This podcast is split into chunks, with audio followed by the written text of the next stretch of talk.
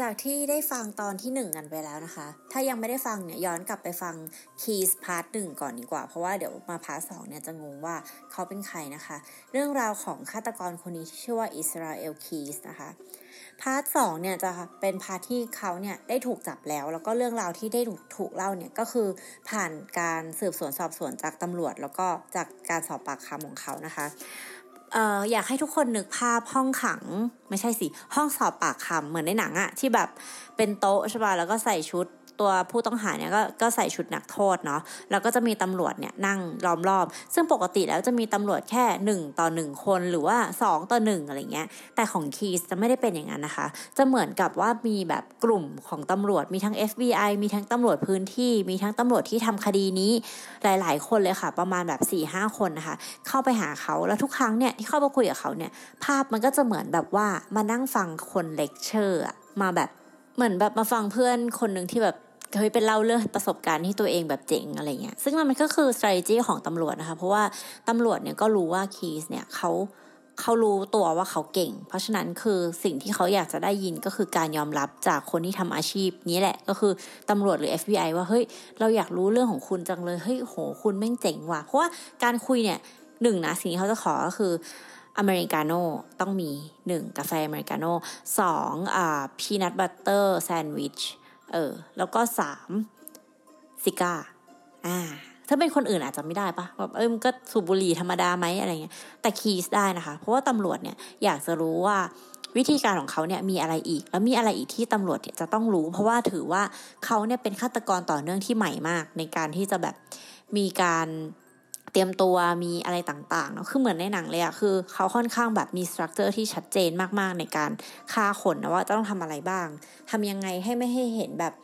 ไม่ให้มี DNA ไม่ให้แบบมีการนู่นนี่นั่นโน่นคือไม่ได้แบบสักจะฆ่าก็ฆ่าอะไรเงี้ยคือ วางแผนมาแล้วอย่างดีแล้วก็จับไม่ได้ด้วย ถามว่าจริง ๆ แล้วเนี่ย อย่างสมานตาโคนิกเนี่ย ถ้าคีส์ไม่บอกว่าศพของเธอเนี่ยอยู่ที่ไหน จะมีใครรู้หรอ ไม่มีทาง เพราะว่าอี ไอแม่น้ำอันนั้นอะที่เป็นแบบแม่น้ำแข็งอันนั้นอะที่เขาเอาศพเธอไปทิ้งอะคือมันมันจะไปรู้ได้ไงว่าวิธีการคือเจาะลำธารน้ำแข็งแล้วค่อยๆหย่อนชิ้นส่วนศพไปทีละนิดทีละนิดคือไม่มีทางที่จะรู้ยกเว้นไอ้น้ำแข็งอันนี้มันละลาย แล้วก็ชิ้นส่วนอันนี้มันลอยขึ้นมา แต่กว่าจะถึงวันนั้นก็คือ ก็คงไม่รู้หรอกค่ะว่าใครเป็นคนฆ่านะคะโดยใน part นี้เนี่ยตำรวจพยายามจะถามคีสว่าเหยื่อของเขาเนี่ยมีใครอีกนะคะ ซึ่งในตอนนั้นเองเนี่ย ชื่อชื่อหนึ่งก็หลุดออกมานะคะ คือตำรวจเนี่ยบอกว่าเขาไม่สามารถที่จะให้โทษประหารได้อะถ้าแบบคีสมีแค่เรื่องของสมานตาโคนิกนะคะเพราะว่าถือว่ามันมันก็มันก็กูซ้ำแหละ แต่ว่าเป็นไปได้ที่เขาอาจจะติดคุกตลอดชีวิตหรืออะไรเงี้ยก็แล้วแต่ว่าศาลจะตัดสินว่าอะไร แต่ถ้าอยากจะได้โทษประหารเนี่ย คดีของเขามันก็จะต้องมีอะไรมากกว่านี้นะคะ ในตอนนั้นเนี่ยคีสก็เลยพูดถึงครอบครัวเคอรีครอบครัวเคอรีเนี่ยตำรวจก็รีบไปหาเลยว่าเรื่องราวมันเป็นยังไงนะคะ ก็คือมีจริงค่ะบิลส์ and โรเรนเคอรีนะคะเป็นคู่สามีภรรยาที่อายุ 50 นะคะ คนหนึ่ง50 คือบิลเนี่ย50รอเรน ที่เป็นภรรยาเนี่ยอายุ 55 นะคะ ได้หายตัวไปค่ะ หายตัวไปอยู่นานแล้วอะค่ะ ไม่มีใครหาเจอว่าพวกเขาเนี่ยหายตัวไปที่ไหนนะคะ ก็ยังเป็นคดีที่เป็น cold case ปิดไม่ลงนะคะ ซึ่ง เขาเป็นเหยื่อของอิสราเอลคีสค่ะ เรื่องราวก็คือในปี 2011 นะคะคีสเนี่ยบินจากบ้านของเขาใน Anchorage Alaska ไปยังชิคาโกค่ะ ซึ่งที่นั่นเองเขาเช่ารถนะคะ แล้วก็ขับรถไปเวอร์มอน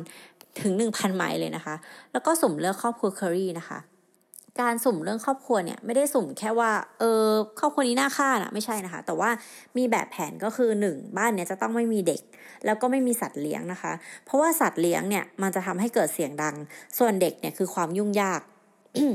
ไม่ใช่ว่าเขาแบบว่าไม่อยากฆ่าเด็กนะแต่เราว่ามันเหมือนแบบว่าขี้เกียจวุ่นวายมากกว่า เขามี purpose ที่เขาจะ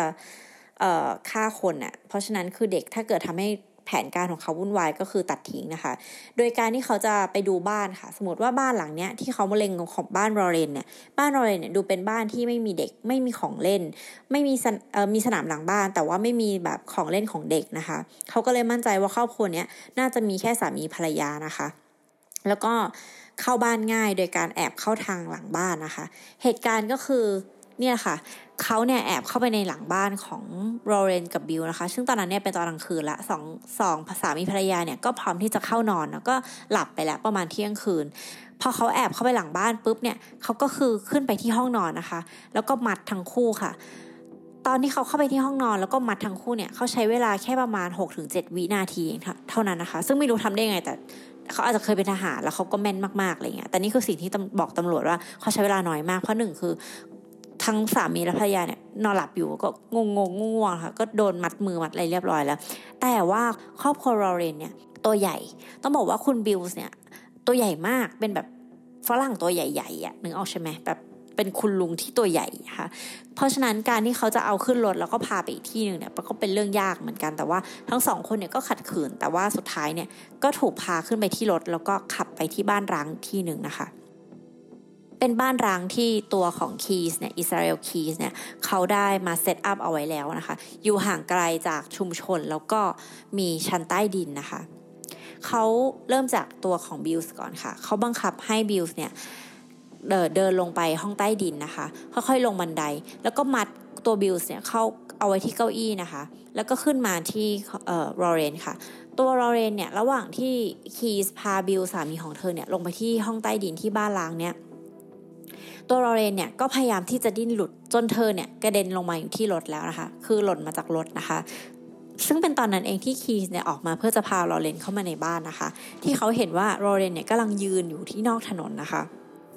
เธอเนี่ยเห็นเขาเนี่ยแล้วเธอก็รีบวิ่งอย่างที่แบบเร็วที่สุดเท่าที่จะทำได้ไปยังที่ถนนสายหลักนะคะ แต่แน่นอนค่ะคีสเนี่ยเร็วกว่านะคะเขาจับเธอได้แล้วก็ลากเธอกลับไปที่บ้านนะคะผลักเธอขึ้นไปข้างบนแล้วก็เข้าไปที่ห้องนอน ตัวสามีอยู่ที่ชั้นใต้ดินใช่ไหมคะตัวภรรยาอยู่ที่ห้องนอน ตรงนั้นเองเนี่ยเขารัดแขนขาของลอเรนไว้กับเตียงด้วยเทปพันสายไฟนะคะ แล้วก็เอาเชือกเนี่ยพันรอบคอของเธอ แล้วก็มัดด้วยปม ระหว่างนั้นเนี่ยเธอก็ต่อสู้อยู่ตลอดเวลา ก็มีเสียงอึกอังอะแล้วก็มีเสียงตะโกนมาจากใต้ดินเนี่ยว่า where is my wife where is my wife เมียกูอยู่ไหน ภรรยากูอยู่ไหนนะคะตอนนั้นเนี่ยคีสงุดหงิดมาก เพราะว่าเขารู้สึกว่ามันเริ่มไม่ได้เป็นไปอย่างแผนที่เขาต้องการนะคะ ตั้งแต่โรเรนเนี่ยสามารถหลุดไปจากที่ถนนแล้วเขาตามกลับมาได้นะคะ แล้วก็เป็นการตะโกนของบิลส์ด้วยนะคะ เขาก็เลยหลังจากที่มัดตัวโรเรนเสร็จแล้วเนี่ยเขาก็เลยลงไปข้างล่างนะคะ หยิบมีดแล้วก็ปืนพก แล้วก็ขวดน้ำไปด้วยนะคะ ตอนนั้นเองตำรวจก็ถามว่าคุณเอาขวดน้ำลงไปทำไม คีสก็บอกว่า อืมเขาไม่อยากตอบ แต่ว่าตอนนั้นตำรวจก็บอกว่าจริง ๆ เขารู้ว่าคีสเนี่ยน่าจะวางแผนที่จะข่มขืนบิลส์ด้วยนะคะ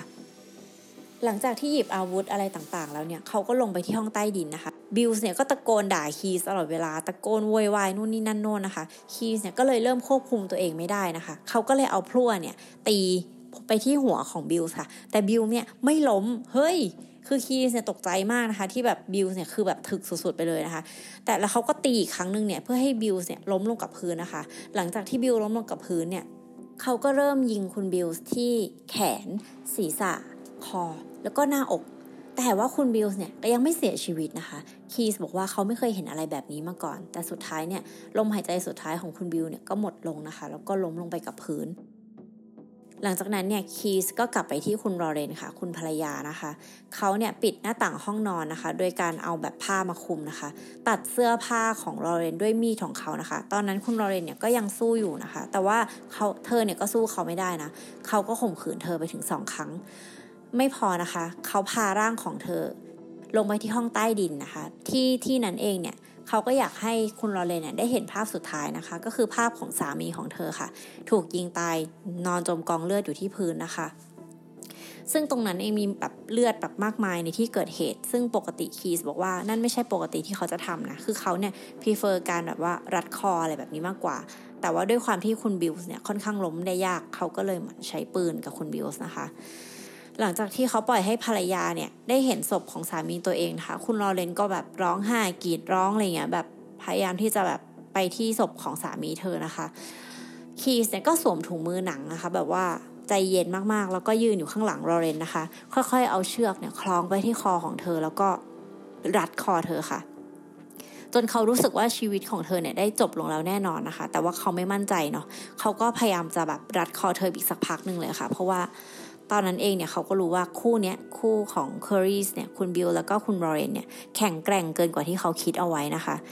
แต่ว่าหลังจากที่เขาได้ฆ่าทั้งคู่แล้วก็มั่นใจว่าทั้งคู่เนี่ยเสียชีวิตแน่นอนนะคะ แล้วก็เวลาของเขาเนี่ยมันใกล้จะหมดแล้วคือมันใกล้จะเช้าแล้วนะคะ เขาก็เลยลากร่างของลอเรนแล้วก็บิลเนี่ยตัดเชือกทั้งหมดออกนะคะ แล้วก็เทดราโนลงไปที่มือแล้วก็ใบหน้าของพวกเขาเพื่ออำพรางศพเนาะคือหมายถึงว่าให้เห็นหน้าแบบ หน้าเละแล้วก็รอยนิ้วมือเนี่ยไม่ชัด ไม่สามารถตรวจสอบได้ว่าทั้งศพคนนี้เป็นใครนะคะ แล้วก็บรรจุศพของพวกเขาเนี่ยลงในถุงขยะ 55 แกลลอนนะคะ แล้วก็กลิ้งซากศพของเขาไปที่มุมห้องหนึ่งในห้องใต้ดินนะที่มีกองขยะแล้วก็ฟืนไว้ข้างบนนะคะ แล้วก็ทิ้งทั้งหมดไว้ในห้องใต้ดิน ทั้งหมดเนี้ยตั้งแต่เริ่มต้นจนจบเนี่ยใช้เวลาแค่ 6 ชั่วโมงเองนะคะแล้วก็ไม่มีใครรู้เลยว่าเกิดอะไรขึ้นกับครอบครัวเคอรี่นะคะ FBI หลังจากที่ได้ฟังเรื่องทั้งหมดเนี่ย นอกจากจะเชื่อแน่นอนว่าคีสเนี่ยทำแน่นอนด้วยด้วยด้วยรายละเอียดทั้งหมดที่เล่าแล้วเนี่ยเขาก็ไปตรวจสอบที่ที่เกิดขึ้นจริง ๆนะคะ แต่ว่าเขาไม่เคยพบศพของเคอรี่เลยค่ะ เพราะว่าบ้านของ บ้านบ้านเอ่อบ้านร้างอันเนี้ยมันถูกรื้อทิ้งไปแล้วนะคะ แล้วก็คาดว่าศพเนี่ยน่าจะถูกขุดขึ้นมา แล้วก็ทิ้งออกไปในหลุมกลบโดยที่ไม่ได้ตั้งใจนะคะ แต่ถ้าอิสราเอลคีสเนี่ยไม่รับสารภาพทั้งหมดเนี่ยพวกเขาก็คงไม่มีวันรู้เลยว่าเกิดอะไรขึ้นกับครอบครัวคาริเออร์แล้วก็ครอบครัวของญาติญาติเนี่ยก็คงไม่มีวันรู้นะคะหนึ่งในนักสืบคดีฆาตกรรมที่ทำคดีนี้ค่ะ เป็นนักสืบของ Encourage เนี่ยพูดถึงคีสว่าเขาเนี่ยไม่ได้ลักพาตัวแล้วก็ฆ่าคนเพราะว่าเขาเป็นบ้านะคะ แล้วก็ไม่ได้ลักพาตัวและฆ่าคน เพราะว่าเขามีวัยเด็กที่แย่ด้วย คือเขาไม่เหมือนฆาตกรคนอื่น ๆ เลยเขาอะแค่เพลิดเพลินกับสิ่งนี้อะเขาได้รับความเพลิดเพลินเหมือนเหมือนคนที่ติดยาแล้วก็ได้เสพยาอย่างเงี้ยค่ะ ทางใดทางหนึ่งเนี่ยเขาเสพยาแล้วเขาก็เสพติดความรู้สึกเหมือนก็เขาฆ่าคนแล้วเขาก็เสพติดความรู้สึกนี้นะคะเคยมีตำรวจถามเขาว่าเฮ้ยคุณคีสถามจริงๆทำไมคุณถึงทำทั้งหมดเนี่ย คุณคีสก็คือตอบแค่เพียงว่า why not หรือว่าทำไมอะแล้วทำไมถึงไม่ทำอะ เพราะว่าเขาอยากทำแล้วทำไมจะต้องไม่ทำด้วยนะคะในตอนนั้นเองเนี่ยเรื่องเนี่ยมันก็เริ่มแย่เพราะว่านักข่าวเนี่ยได้รู้ว่าตอนเนี้ยจับคนที่ฆ่าสมานตาโคนิกได้แล้วนะคะ แล้วก็นักข่าวเนี่ยได้เปิดเผยชื่อของอิสราเอลคีสไปทั่วไปหมดเลยนะคะ ซึ่งคีสเนี่ยก็รู้ว่าชื่อของเขาเนี่ยได้ถูกเปิดเผยโดยนักข่าวแล้วทำให้เขาเนี่ยไม่พอใจแบบทีมสืบสวนมากๆนะคะ เขาเลยเลือกที่จะไม่พูดอะไรอีกเลยนะคะ แล้วก็เหมือนแบบ ไม่ joy กับการถูกสอบสวนนี้ต่อไปแล้วอะต้องบอกว่าคีสเนี่ยมีนิสัยอย่างหนึ่งคือเขาชอบควบคุม เพราะฉะนั้นคือถ้าอะไรที่มันไม่เป็นไปตามที่เขาควบคุมเนี่ยเขาก็จะแบบเหมือนไม่ทำสิ่งสิ่งนั้นแล้วอะค่ะ เพราะว่าเขาไม่รู้สึกว่ามันไม่ perfect นึกออกปะสุดท้ายแล้วในวันที่ 2 ธันวาคม ในปีนั้นเองที่ถูกจับเนี่ยเขาก็ฆ่าตัวตายนะคะ โดยการเอามีด ใช้ใบมีดโกนนะคะ กรีดที่ข้อมือนะคะ แล้วก็น่าจะกรีดที่ข้อแบบข้อพับพวกขาพวกอะไรอย่างนี้ด้วยค่ะ คือเขารู้อยู่แล้วว่า how to ฆ่าอย่างไรให้ฆ่าตายแน่นอนนะคะ เขาน่าจะรู้อยู่แล้วว่าเขาต้องกรีดตรงไหนอะไรยังไงเพื่อให้เขาเสียชีวิตแน่ๆแหละอืมแล้วเขาก็เอาเสื้อหรือว่าเสื้อนักโทษอะคะ่ะมารัดคอด้วยนะคะ ใต้ร่างของเขาเนี่ยมีจดหมายลาตายด้วย แต่ไม่ใช่จดหมายที่เขียนถึงคนที่เขารัก หรือว่าจดหมายสารภาพว่าเขาทำอะไรอีกนะคะ จดหมายอันนี้เนี่ยเป็นบทกวีค่ะ เป็นบทกวีที่เขาเนี่ยพร่ำเพ้อถึงการฆ่าแบบความสุขของการฆ่านะคะ และในปี 2020 เนี่ยค่ะ FBI เนี่ยได้เผยแพร่ภาพวาดกะโหลก 11 หัวนะคะ แล้วก็รูปดาว5แฉก1 อัน ซึ่งทั้งหมดเนี่ยถูกวาดด้วยเลือด คืออยู่ในห้องขังของคุณคีสค่ะ หลังจากที่เขาฆ่าตัวตายเนาะ ก็คือตำรวจเนี่ยเห็นภาพนี้ แต่ว่าณตอนที่เขาฆ่าตัวตายเนี่ยเขาไม่ได้ release ภาพนี้นะคะ แต่ว่าเพิ่ง release เมื่อปีที่ผ่านมาเนาะ แล้วในภาพวาดเนี่ยก็มีประโยคที่เขียนว่า we are one นะคะ หรือว่าเราเป็นหนึ่ง ทาง FBI เนี่ยเชื่อว่ากะโหลกเนี่ยจำนวน 11กะโหลกเนี่ยค่ะสัมพันธ์กับจำนวนคนที่คิดว่าเขาน่าจะฆ่าไปแล้ว ก็คือเหยื่อที่เราก็คงไม่มีวันรู้ว่าแบบมีใครบ้างนะทั้งหมดทั้งปวงนี้เนี่ยเราก็รู้สึกว่าแบบคือด้วยความที่ก่อนที่เราจะเอามาเล่าเนี่ยเราก็ต้องดูด็อกิเมนทารีดูภาพสัมภาษณ์ข่าวอะไรอย่างงี้ใช่ปะมันมีเรื่องเศร้ามากเลยเว้ยคือครอบครัวเคอรี่อะมันมีเอ่อพวกญาติญาติเขาใช่ไหมคะเขาก็ให้สัมภาษณ์ว่าแบบ คือนอกจากความที่เขาจะรู้แล้วว่า ญาติของเขาเนี่ยไม่ได้แค่หายตัวไป แต่ว่าถูกฆ่าอย่างโหดร้ายอะ่ะเขายังไม่สามารถที่จะพบเห็นร่างแบบสามารถเอาศพกลับมาทำพิธีได้อย่างถูกต้อง และทุกครั้งที่แบบเขาเห็นถุงขยะสีดำเหมือนวางอยู่ข้างถนนหรืออะไรเงี้ยใจเขาจะรู้สึกว่าแบบแบบเขาจะนึกถึงแบบว่านี่คือร่างของญาติเขาหรือเปล่าอันนี้คือร่างของบิลหรือลอเรนหรือเปล่าอะไรเงี้ยตลอดทุกครั้งที่เห็น ถุงวางอยู่ตามมุมถนนเนี่ย ฟังแล้วมันเศร้ามากเลยนะ เรารู้สึกแบบ จริง ๆ แล้วเนี่ยเหยื่อของคุณคีสอะในทั้งหมดที่เราอ่านมา มีอีกคนนึงนะคะที่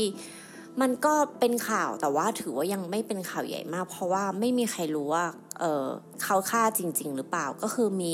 ผู้หญิงขายบริการคนหนึ่งหายตัวไปค่ะ คือหลักๆอะคุณคีสก็จะเลือกเหยื่อที่แบบคนหายไปก็ไม่มีใครสนใจเท่าไหร่ด้วยอะไรเงี้ย ก็จะมีแบบหญิงขายบริการเราเราก็รู้อยู่แล้วเนาะว่าเออคนกลุ่มอาชีพเนี้ยมักจะตกเป็นแบบเหยื่อของพวกฆาตกรต่อเนื่อง หรือคนที่ใช้ความรุนแรงอะไรพวกเนี้ยค่ะ เพราะว่าเขาก็รู้อยู่แล้วว่าตำรวจเนี่ยจะไม่ค่อยตามมันซึ่งมันแย่มากเลยเนาะแบบ มันก็อาชีพอาชีพหนึ่งอะแล้วก็ และเป็นอาชีพที่เสี่ยงกว่าคนทั่ว ๆ ไปด้วยนะคะหรือว่าไม่ว่าใครจะทำอาชีพอะไรเนี่ย คนในระบบอย่างตำรวจหรืออะไรก็ควรจะพิทักษ์ความแบบยุติธรรมให้กับเขาหรือเปล่าถ้าพูดเรื่องนี้มันก็จะยาวนะแต่ที่ไม่ได้เอาเคสนี้มาเล่า เพราะว่ามันไม่ได้มี detail เท่ากับเอ่อสมานตาโคนิกแล้วก็ครอบครัวเคอรีนะคะ แล้วก็ที่เป็นที่น่าเสียดายที่การที่คุณคีสเนี่ยฆ่าตัวตายไปทำให้เราก็ไม่รู้เรื่องทั้งหมดว่าจริง ๆ แล้วมันเกิดอะไรบ้างแต่ว่าเราก็พอรู้ว่าเขาเนี่ยเป็นหนึ่งในฆาตกรที่ จริงๆเขามีความคล้ายๆเท็ดบันดี้เนาะคือเท็ดบันดี้ก็ไม่ได้มาจากครอบครัวที่แย่นะเขาก็มาจากครอบครัวแบบปกติ แล้วก็ตัวของเขาเองเนี่ยเขาก็ถือว่าเป็นคนที่แบบไม่ชายขอบอะ่ะ เออเขาหน้าตาดี เขาอยู่ในการศึกษาที่ดี มีแฟนรวยอะไรเงี้ย ตอนนั้นที่เรื่องราวของเขาอะเนาะ ซึ่งจริงๆก็ ก็เลยแปลกที่บางคนเนี่ยเขามีความอยากจะฆ่าคน ไม่มีความดักบางอย่าง มีพลังงานบางอย่างที่พูเขาไปในทางที่ อยากจะฆ่าคนอื่น ซึ่งหลาย ๆ คนเนี่ยก็จะเรียกว่าแบบเออคนพวกเนี้ยคือไซโคแพดเราก็เลยไปศึกษามากขึ้นนะคะว่าอย่างเรื่องเมาส์เนี่ยเขาจะพูดถึงเออยีนไซโคแพดใช่ไหมคะว่าแบบ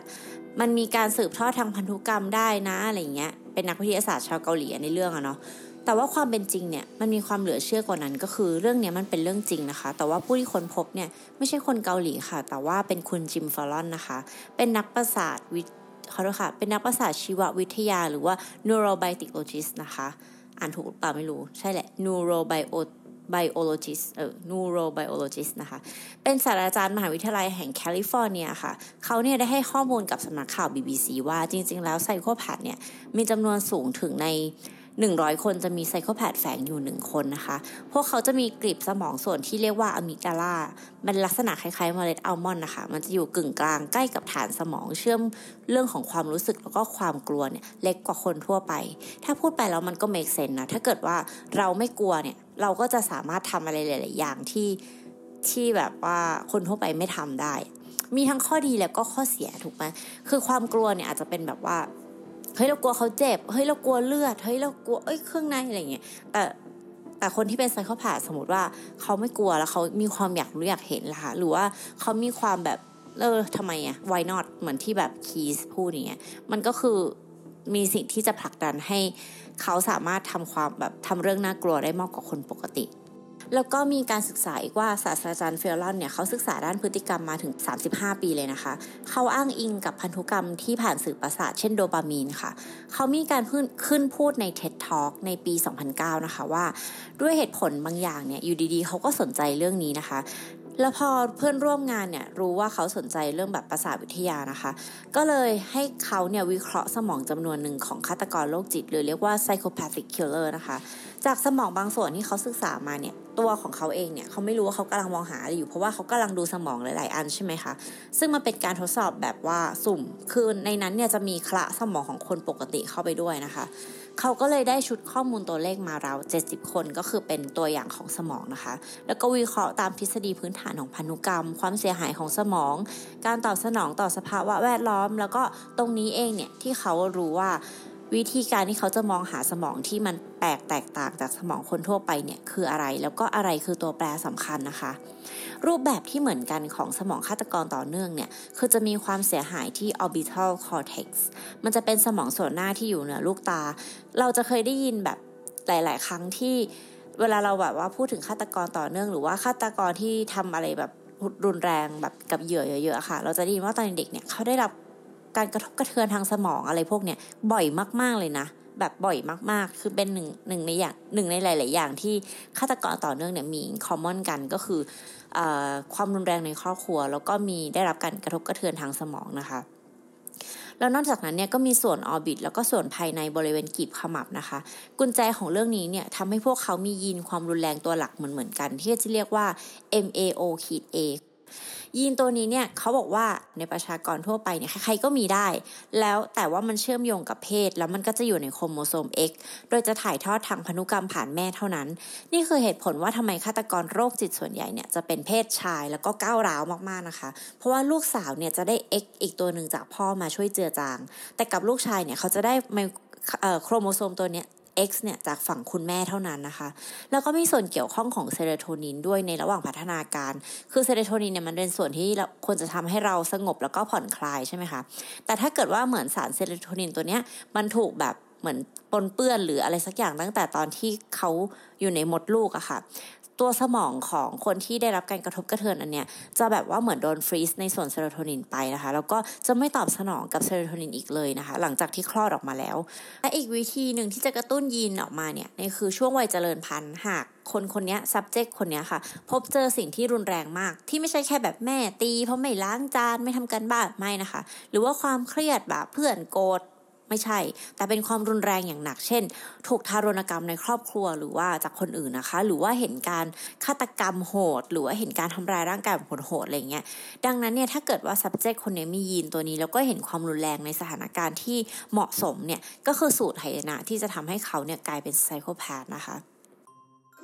และนอกจากนั้นเนี่ยยังมีเรื่องฮือฮาอีกเรื่องหนึ่งนะคะ คือศาสตราจารย์เฟลลอนเนี่ยเล่าให้ฟังว่าพอเขาเนี่ยพอเขารู้ว่าเรื่องราวมันเป็นอย่างนี้นะเขาก็เลยเล่าเรื่องการทดลองเนี่ยให้แม่ฟัง